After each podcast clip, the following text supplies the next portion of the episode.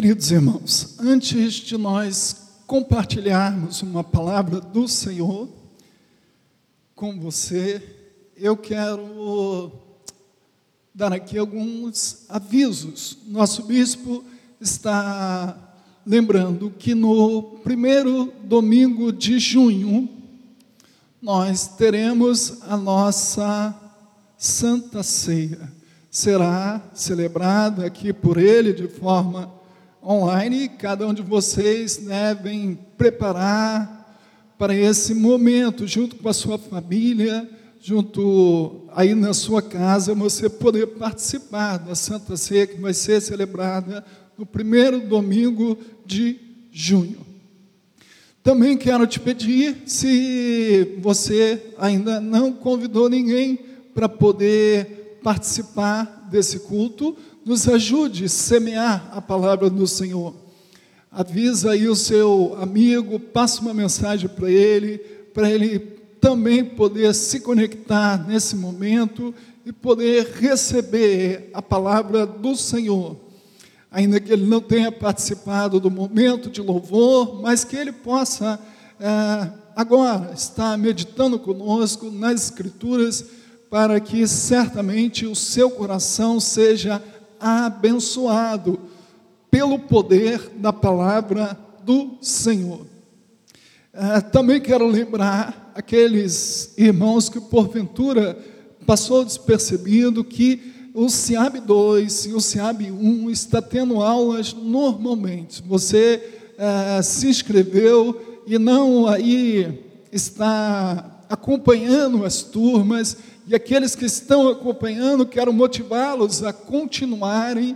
Nossos professores têm feito um trabalho com muita dedicação, é, ministrando aulas online. Então, quero convidar, se você não está acompanhando, que você aproveite esse tempo, mesmo sem é, estarmos juntos fisicamente, as aulas estão acontecendo é, através dos grupos de WhatsApp, através das, das videoconferências pelo Zoom, enfim, as aulas estão sendo ministradas e você é muito bem-vindo.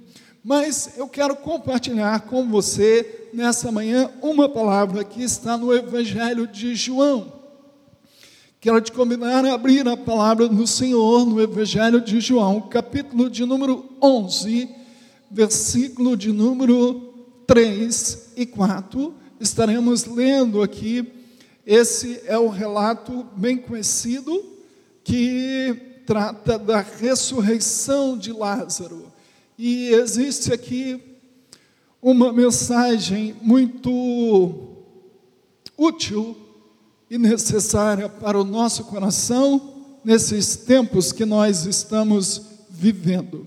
Então, estaremos lendo agora o Evangelho de João, capítulo de número 11, ah, versículo de número 3 e 4.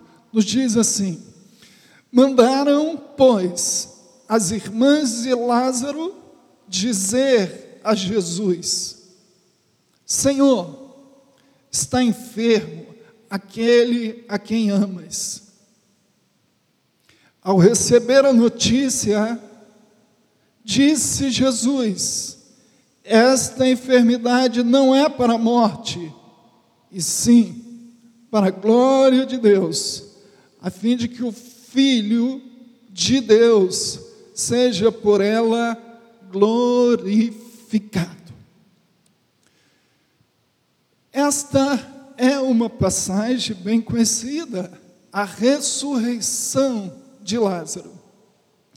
E nós queremos compartilhar com os irmãos essa palavra, e para que nós consigamos entender a grandeza e o propósito desse milagre aqui registrado no Evangelho de João. Quero fazer aqui algumas considerações iniciais sobre esse texto aqui do capítulo 11, onde João relata a ressurreição de Lázaro. Primeira coisa importante nós sabermos que esse lugar onde Lázaro morava, a aldeia de Betânia ela ficava apenas 3 quilômetros de Jerusalém.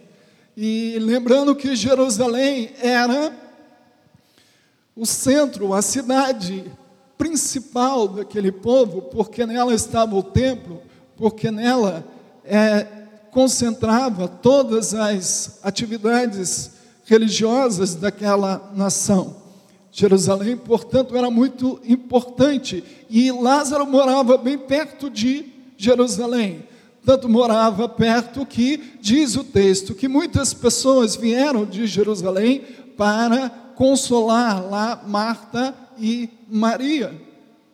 Segunda coisa importante para a gente verificar, enxergarmos a grandeza desse milagre, é que quando Jesus recebeu a notícia que Lázaro estava doente, ele estava do outro lado, numa região conhecida também como Betânia, mas ficava do outro lado ah, do Jordão, lá onde João Batista costumava fazer batismo.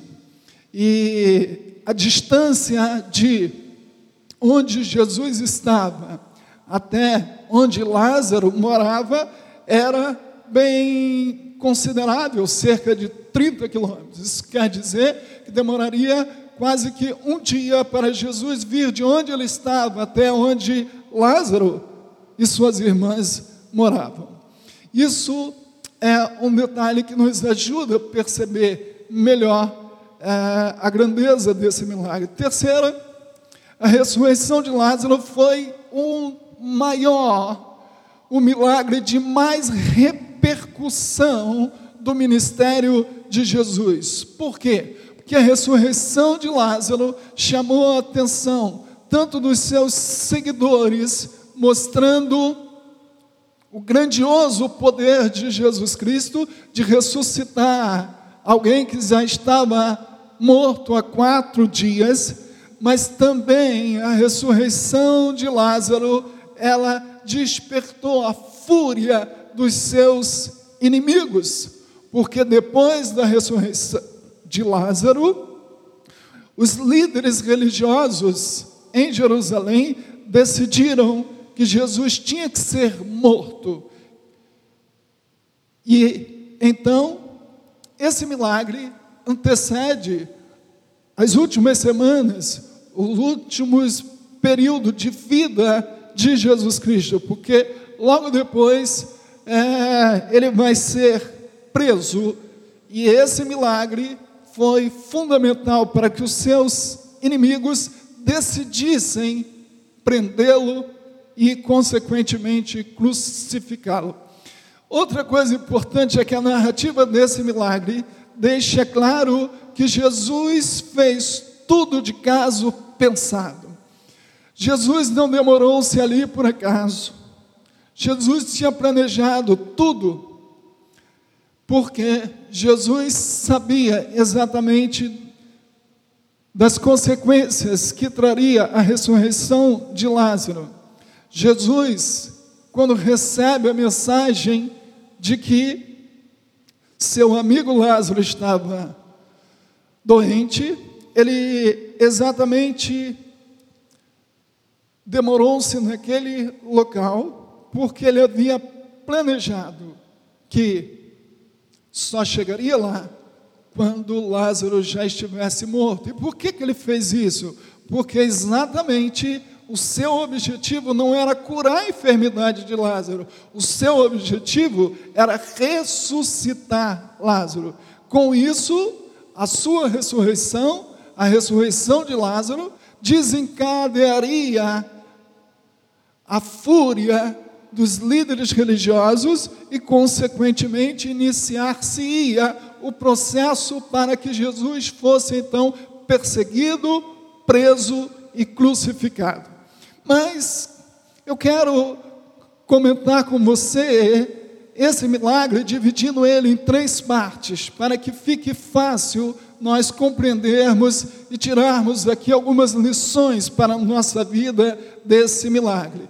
Queremos dividi-lo da seguinte forma: primeiro, quando Jesus recebe a notícia da doença de Lázaro, segundo, quando Jesus chega ao povoado das irmãs de Lázaro e, consequentemente, o encontro que acontece entre Jesus e as irmãs de Lázaro. E o terceiro momento desse grande milagre é quando Jesus vai até o sepulcro de Lázaro. Então vamos começar. Primeiro momento, quando Jesus recebe a notícia de Lázaro, que Lázaro estava doente. O versículo que nós lemos diz exatamente que mandaram, pois, as irmãs de Lázaro dizer a Jesus: Senhor, está enfermo aquele a quem amas. E ao receber a notícia, disse Jesus: Esta enfermidade não é para a morte, e sim para a glória de Deus, a fim de que o Filho de Deus seja por ela glorificado. As irmãs de Lázaro então mandaram avisar a Jesus e João é muito cuidadoso ao registrar a forma com que elas enviaram o recado para Jesus. Diz o texto: aquele a quem amas está doente. Isso quer dizer que Lázaro era um amigo pessoal de Jesus entre Lázaro e Jesus existia laços de afetividade. Lázaro e suas irmãs eram pessoas da mais íntima consideração de Jesus. Tanto é que o texto diz, no versículo 5, que Jesus amava Marta, a sua irmã e a Lázaro. Isso quer dizer então que os laços de afetividade que existiam entre Jesus e a família de Lázaro eram muito fortes, a ponto de João perceber e de João registrar esse grau de afetividade que existia. Então, observe as palavras: aquele a quem amas está doente. Foi dessa forma que Jesus recebe o recado das irmãs de Lázaro. Aquele a quem amas, Senhor, está doente. Primeira coisa, santos irmãos, que nós aprendemos nessa lição é que, mesmo a família de Lázaro, sendo uma família amada por Jesus, ela não ficou isenta de passar pela adversidade e pelo sofrimento. Mesmo Lázaro sendo um amigo de Jesus, mesmo Lázaro sendo amado por Jesus e, consequentemente, sua família, eles não ficaram imunes da adversidade, imune do sofrimento. Isso nos ensina que o fato de nós sermos amados por Deus não nos faz uma categoria especial de seres humanos que não estamos sujeitos a experimentarmos dor, sofrimento e adversidade de forma equivocada tem sido ensinado pela teologia da prosperidade que aqueles que servem a Deus, aqueles que são cristãos, eles têm uma espécie de brindagem especial e que suas vidas financeiramente é mais próspera que a dos outros e que doença não chega na casa deles. Mas não é essa a verdade que as escrituras nos ensinam. As Escrituras nos mostram que, mesmo aqueles que servem a Deus, mesmo aqueles que, por mais piedosos que sejam, nós estamos sujeitos às adversidades da vida, mas isso não desqualifica o amor de Deus por nossa vida. O fato de, Deus, de alguém ficar doente não quer dizer que Deus deixou de amá-lo ou que Deus o ame menos do que outra pessoa. Não, não, não, de forma alguma. E esse texto começa nos ensinando essa lição. Segunda coisa que eu aprendo aqui, quando Jesus recebe a notícia, é que, em razão da grande amizade que existia entre Jesus e Lázaro, suas irmãs criaram uma expectativa de que assim que Jesus recebesse a notícia, Jesus viria imediatamente ou ele faria alguma coisa para curar Lázaro. Pensem comigo. As irmãs de Lázaro sabiam que Jesus amava muito ao seu irmão. As irmãs sabiam dos laços de afetividade que existiam entre eles. Certamente, então, no coração delas criou-se essa expectativa. Ora, certamente elas pensavam: assim que nós avisarmos Jesus, Jesus deve vir imediatamente. Jesus deve vir correndo para socorrer o seu amigo. Afinal de contas, Lázaro é o seu amigo. E um amigo não vai deixar o outro doente, um amigo não vai deixar de vir socorrer.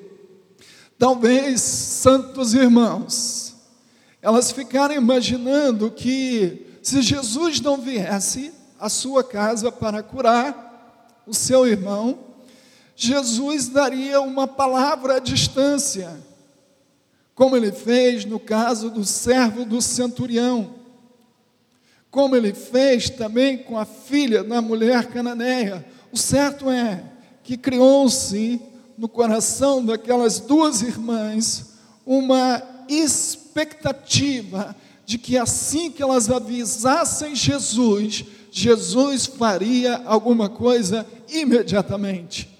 Oh, é bem parecido com a nossa condição que às vezes nós vivemos.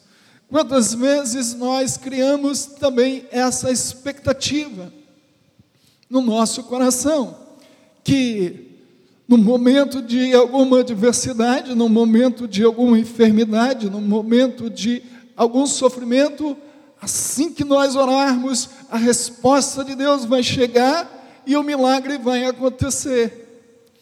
Foi exatamente isso que passou no coração daquelas duas irmãs.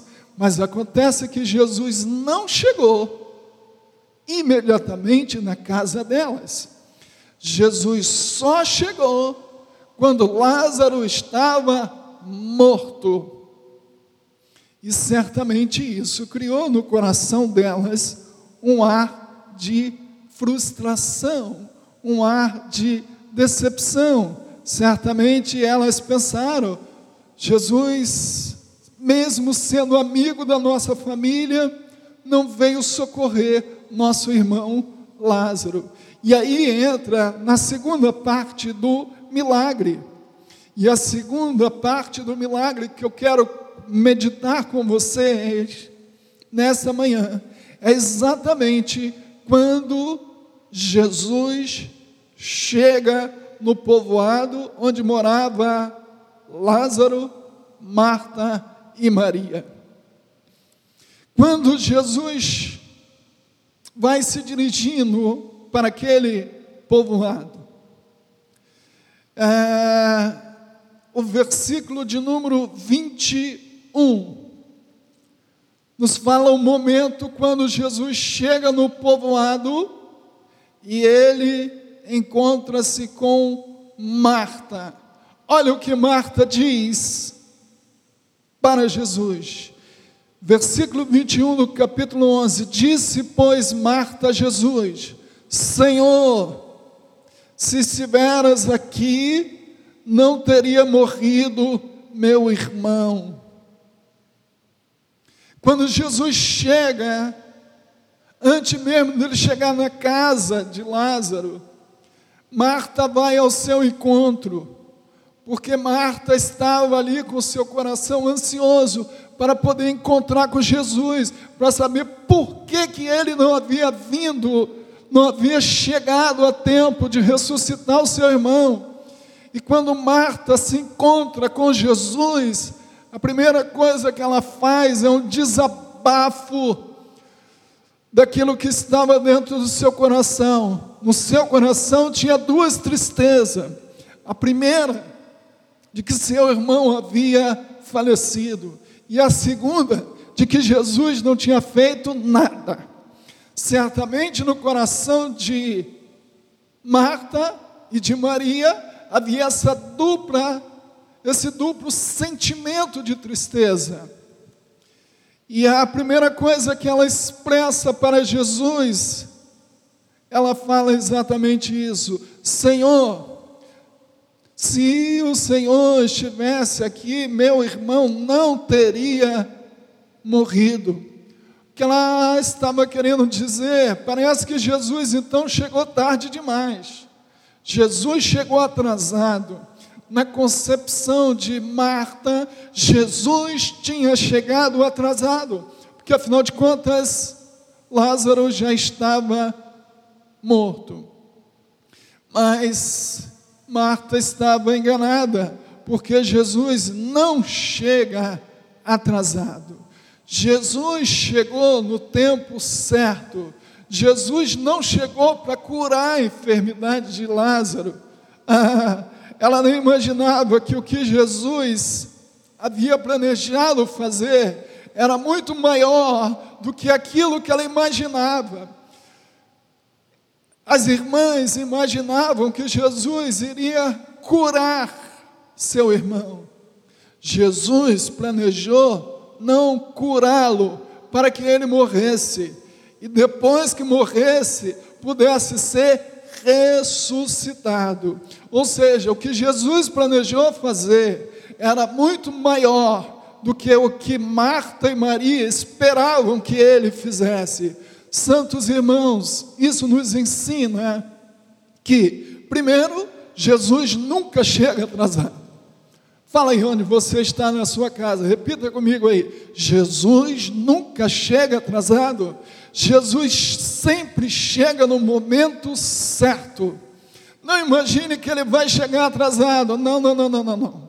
Ele não vai chegar atrasado. Ele sabe o que você está passando, Ele está vendo o que você está vivendo, mas Ele tem tudo sob controle dEle.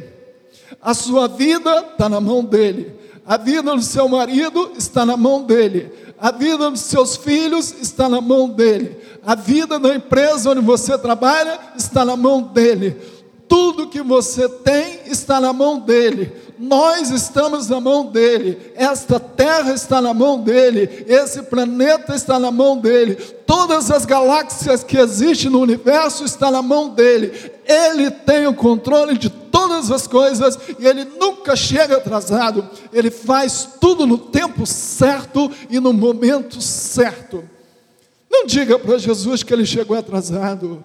E não imagine que ele está atrasado, porque o que ele planejou fazer para Lázaro, o que ele planejou fazer naquela família, ultrapassou os limites da expectativa de Marta e de Maria.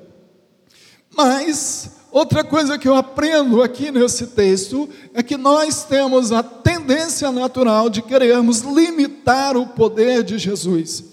Essas irmãs disseram: Senhor, se o Senhor chegasse aqui há mais tempo, estaria resolvido o problema. Mas agora não adianta mais, ele já morreu. Ou seja, elas imaginavam que Jesus podia curar Lázaro, mas elas não imaginavam que Lázaro, já morto e já enterrado, e já há quatro dias, que ele poderia ser ressuscitado. Querido irmão, não pense que o poder de Jesus Cristo está limitado por essa circunstância que você está vivendo. Jesus é poderoso para fazer um milagre a qualquer tempo. Não temos o direito de imaginarmos que Jesus cura uma dor de cabeça, mas não cura o câncer. Não temos o direito de imaginar que Jesus pode restaurar um casamento que está em conflito no primeiro ou no segundo ano, mas que Jesus não pode restaurar um casamento que já está vivendo um conflito por 20 ou 10 anos. Jesus pode fazer qualquer coisa, porque Ele é Deus, Ele é poderoso. Então, Marta e Maria estavam ali no seu desabafo, limitando o poder de Deus. A conversa de Jesus com Marta, ou a conversa de Marta com Jesus, expressam o desabafo do seu coração. Mas é interessante que Não só Marta expressa o desabafo do seu coração, quando Marta vai e avisa sua irmã Maria, Maria sai em direção a Jesus Cristo e Maria também, ao chegar perto de Jesus, diz o texto que ela cai de joelhos a Jesus. E ao cair de joelhos, ela também fala a mesma coisa: Senhor, agora é tarde demais. Se o Senhor tivesse chegado antes, podia fazer alguma coisa. Agora, ele já morreu. E aí, nós passamos para a terceira etapa desse milagre. A primeira, quando Jesus recebe a notícia da doença do seu amigo Lázaro. O segundo, quando Jesus chega na aldeia onde Lázaro morava. E o terceiro momento desse texto é quando Jesus vai até o sepulcro de Lázaro. Diz aqui o versículo 34 do capítulo 11. Capítulo 11 e o versículo de número 34 diz: E perguntou: Onde o puseste? E eles responderam: Senhor, vem e vê. Jesus, então, depois de conversar com Marta e Maria, depois de anunciar para elas que o irmão delas iria ressuscitar, mas elas não entenderam. Elas imaginaram que Jesus estava falando da ressurreição do último dia. Às vezes, Deus nos fala algumas coisas e nós não entendemos até pelas Escrituras. Às vezes nós lemos uma coisa e entendemos outra. Assim como Jesus falou com, com elas que o irmão delas iria ressuscitar, elas imaginaram que ele iria ressuscitar na ressurreição do último dia. Mas não era isso que Jesus estava falando. Jesus dizia que ele iria ressuscitar ali, naquele momento. Jesus então pede para que o levassem até o sepulcro. Observação foi Jesus quem pediu para levarem até o sepulcro. Por que isso é importante? Porque para aquela família, irmãos, o caso já estava encerrado. Ele já estava morto, ele já tinha encerrado, já tinha sido enterrado, já há quatro dias, o corpo já estava no processo de decomposição, não tinha mais esperança não tinha mais o que fazer. O corpo já estava em decomposição. O próprio texto diz: já cheira mal. Existem algumas situações na nossa vida que nós agimos exatamente como Marta e Maria. Ou seja, às vezes, existem situações que nós já cansamos de orar, nós já paramos de orar, nós já achamos, nos conformamos com aquela circunstância e a, a gente simplesmente diz que entregou na mão de Deus, e mas na verdade a gente perdeu foi a esperança, a gente perdeu foi a fé que aquilo possa mudar. Mas olha que coisa linda, Jesus pede para o levarem até o sepulcro. O que isso nos ensina? Nos ensina que não existe situação definitiva que não esteja, que não seja possível o Senhor alterá-la, ou o Senhor mudá-la. Mesmo aquelas situações que já estão esquecidas, mesmo aquele filho que você acha que não tem mais jeito, Afinal de contas, ele já está no mundo das drogas. Afinal de contas, ele já diz que não tem mais jeito para a sua vida. Mas, queridos irmãos, assim como Jesus pede para o levar até o sepulcro, é porque ele queria mostrar aquelas mulheres, mostrar aquele, aquele povo, aos seus discípulos, o seu grande poder para ressuscitar Lázaro. Então, Jesus, quando chega até o sepulcro, ao sepulcro, Jesus dá uma estranha ordem para que eles tirassem a pedra do sepulcro. Essa é uma ordem muito estranha, não só porque é, para os judeus não era permitido uma aproximação, a abertura de um sepulcro, nem mesmo uma aproximação a menos de dois metros. Isso era uma lei cerimonial deles. E Jesus agora dá uma ordem muito absurda, muito estranha, mandando tirar a pedra do sepulcro. Um corpo que já cheirava mal, que já estava ali há quatro dias, que já estava em decomposição. Mas Jesus dá essa ordem que parecia absurda: tirem a pedra. E isso, queridos irmãos, tem um ensino para nós. O que Deus quer que eu faça para Ele poder agir na minha vida. Jesus ordenou que eles retirassem a pedra. Isso ensina exatamente que existe coisa que para Deus agir na nossa vida está na nossa esfera de ação. Primeiro fazermos algo para que depois ele possa fazer. Primeiro, nós temos que ter um ato de obediência. Primeiro, temos que ter um ato de renúncia, para que depois ele possa agir. Foi assim com Abraão. Primeiro ele sai da sua terra e vai para uma terra que Deus o orienta, para que depois ele pudesse ter seu filho Isaac. Às vezes nós retardamos as bênçãos de Deus na nossa vida porque nós não queremos fazer aquilo que nos cabe fazer para que o milagre de Deus aconteça na nossa vida. Tirar a pedra representa a participação humana naquilo que Deus vai fazer. Algumas vezes nós temos que ter o nosso lado de atuação.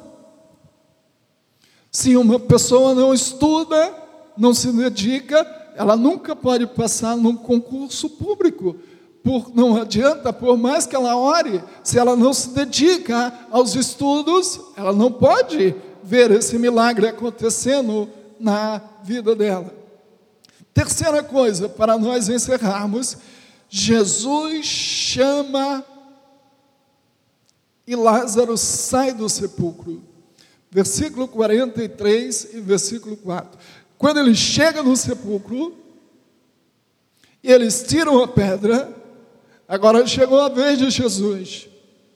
Diz o texto, versículo 43 e 44. E tendo dito isto, clamou em alta voz: Lázaro, vem para fora.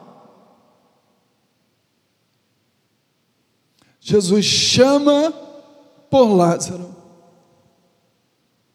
Aquele que estava morto, aquele cadáver que estava em decomposição, simplesmente atende o chamado de Jesus.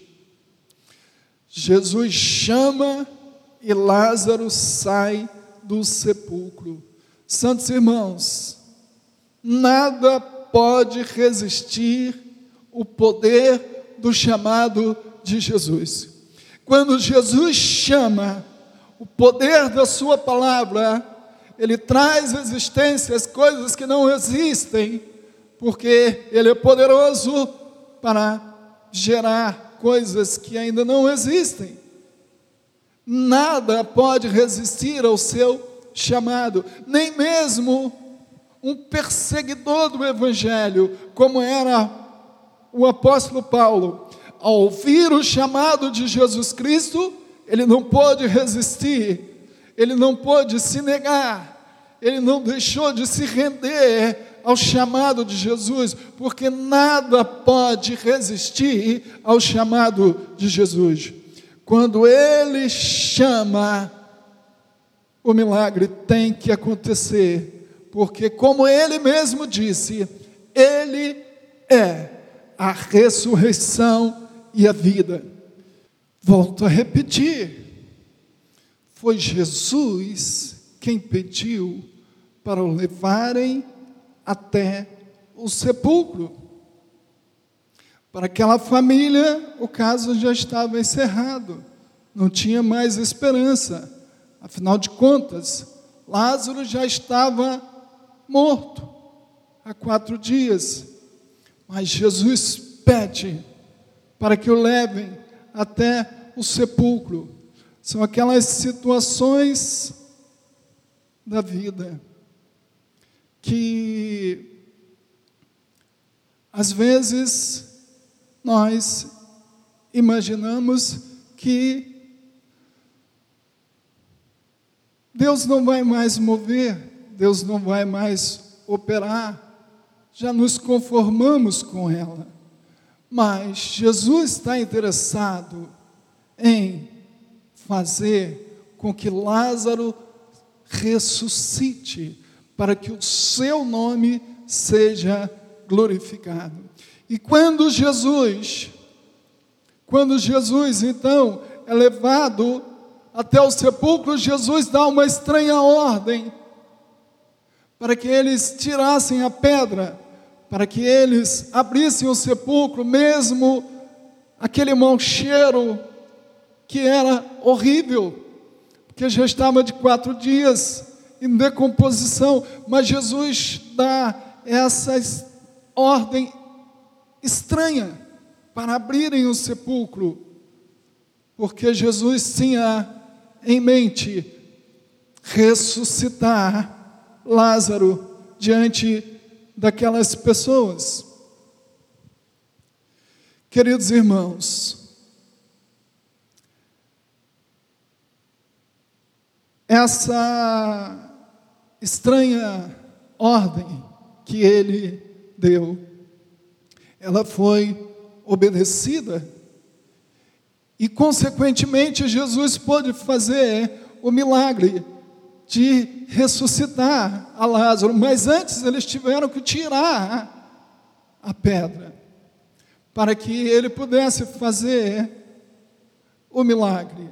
Ou seja, isso nos ensina que alguns milagres, a nossa participação é o primeiro requisito para que Deus possa então depois agir, como foi o caso de Abraão. Primeiro, Abraão teve que obedecer, teve que renunciar, teve que sair da sua terra para que Deus pudesse então fazer o milagre. Isso fala da nossa cota de responsabilidade para que em algumas circunstâncias Deus possa agir na nossa vida. E Jesus, então, diante do sepulcro de Lázaro, Jesus chama e Lázaro sai do sepulcro. Versículo de número 43.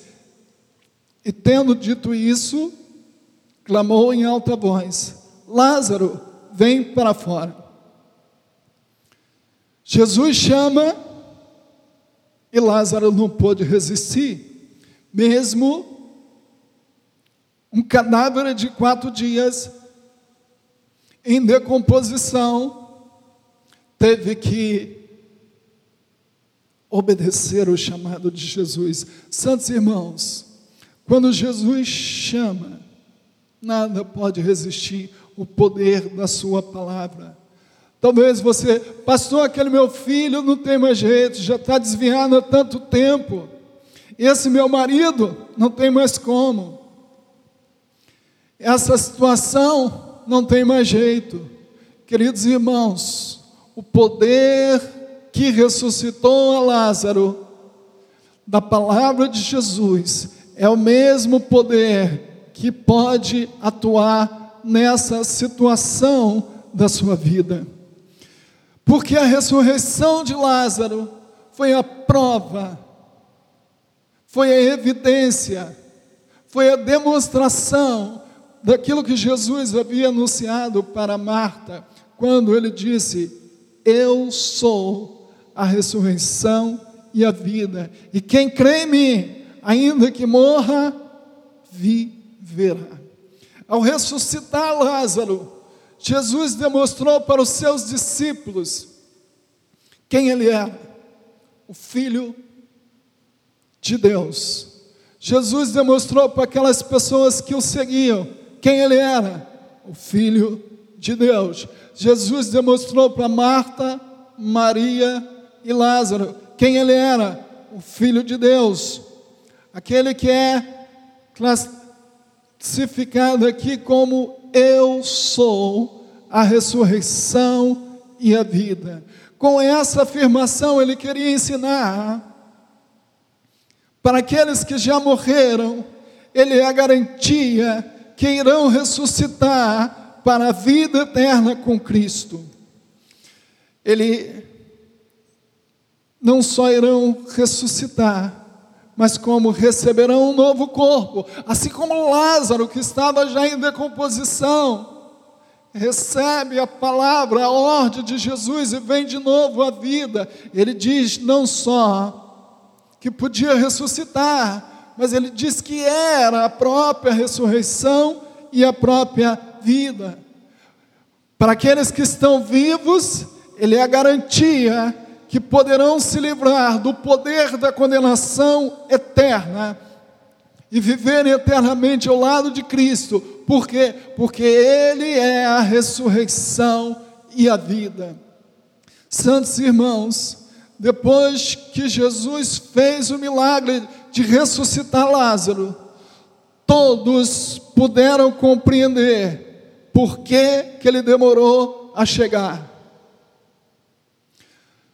Lázaro tornou-se uma testemunha viva do poder de Jesus, até mesmo sobre a morte.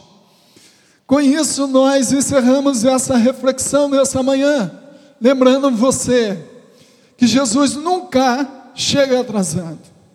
Lembrando, Jesus, lembrando você que quando Jesus chama, nada pode resistir o poder do seu chamado. Não existe situação difícil, não existe situação definitiva na sua vida, a não ser aquela que Ele mesmo estabeleceu. E outra coisa, desde o início, Jesus tinha tudo planejado, Jesus tinha tudo detalhadamente o que iria fazer. Ressuscitar Lázaro foi o seu objetivo, para que esse grande milagre servisse para que aqueles que o seguiam, a sua fé fosse fortalecida e para os seus inimigos se tornaram, tomaram a decisão de prendê-lo e, consequentemente, o crucificá-lo posteriormente, porque esse era o propósito de Deus. Que Deus te abençoe e que você possa desfrutar dessa confiança e que você viva, assim como Lázaro, como alguém que é um testemunho vivo do poder de Jesus. Quero orar por você nesse momento. Senhor, eu quero orar por todos, ó oh Deus, que participaram dessa reflexão para que a Sua palavra chegue ao coração deles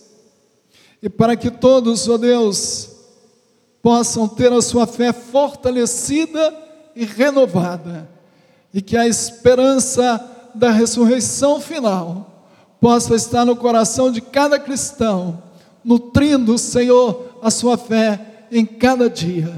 Nós oramos e entregamos a todos nas Suas mãos e aos seus cuidados em nome de Jesus. Amém.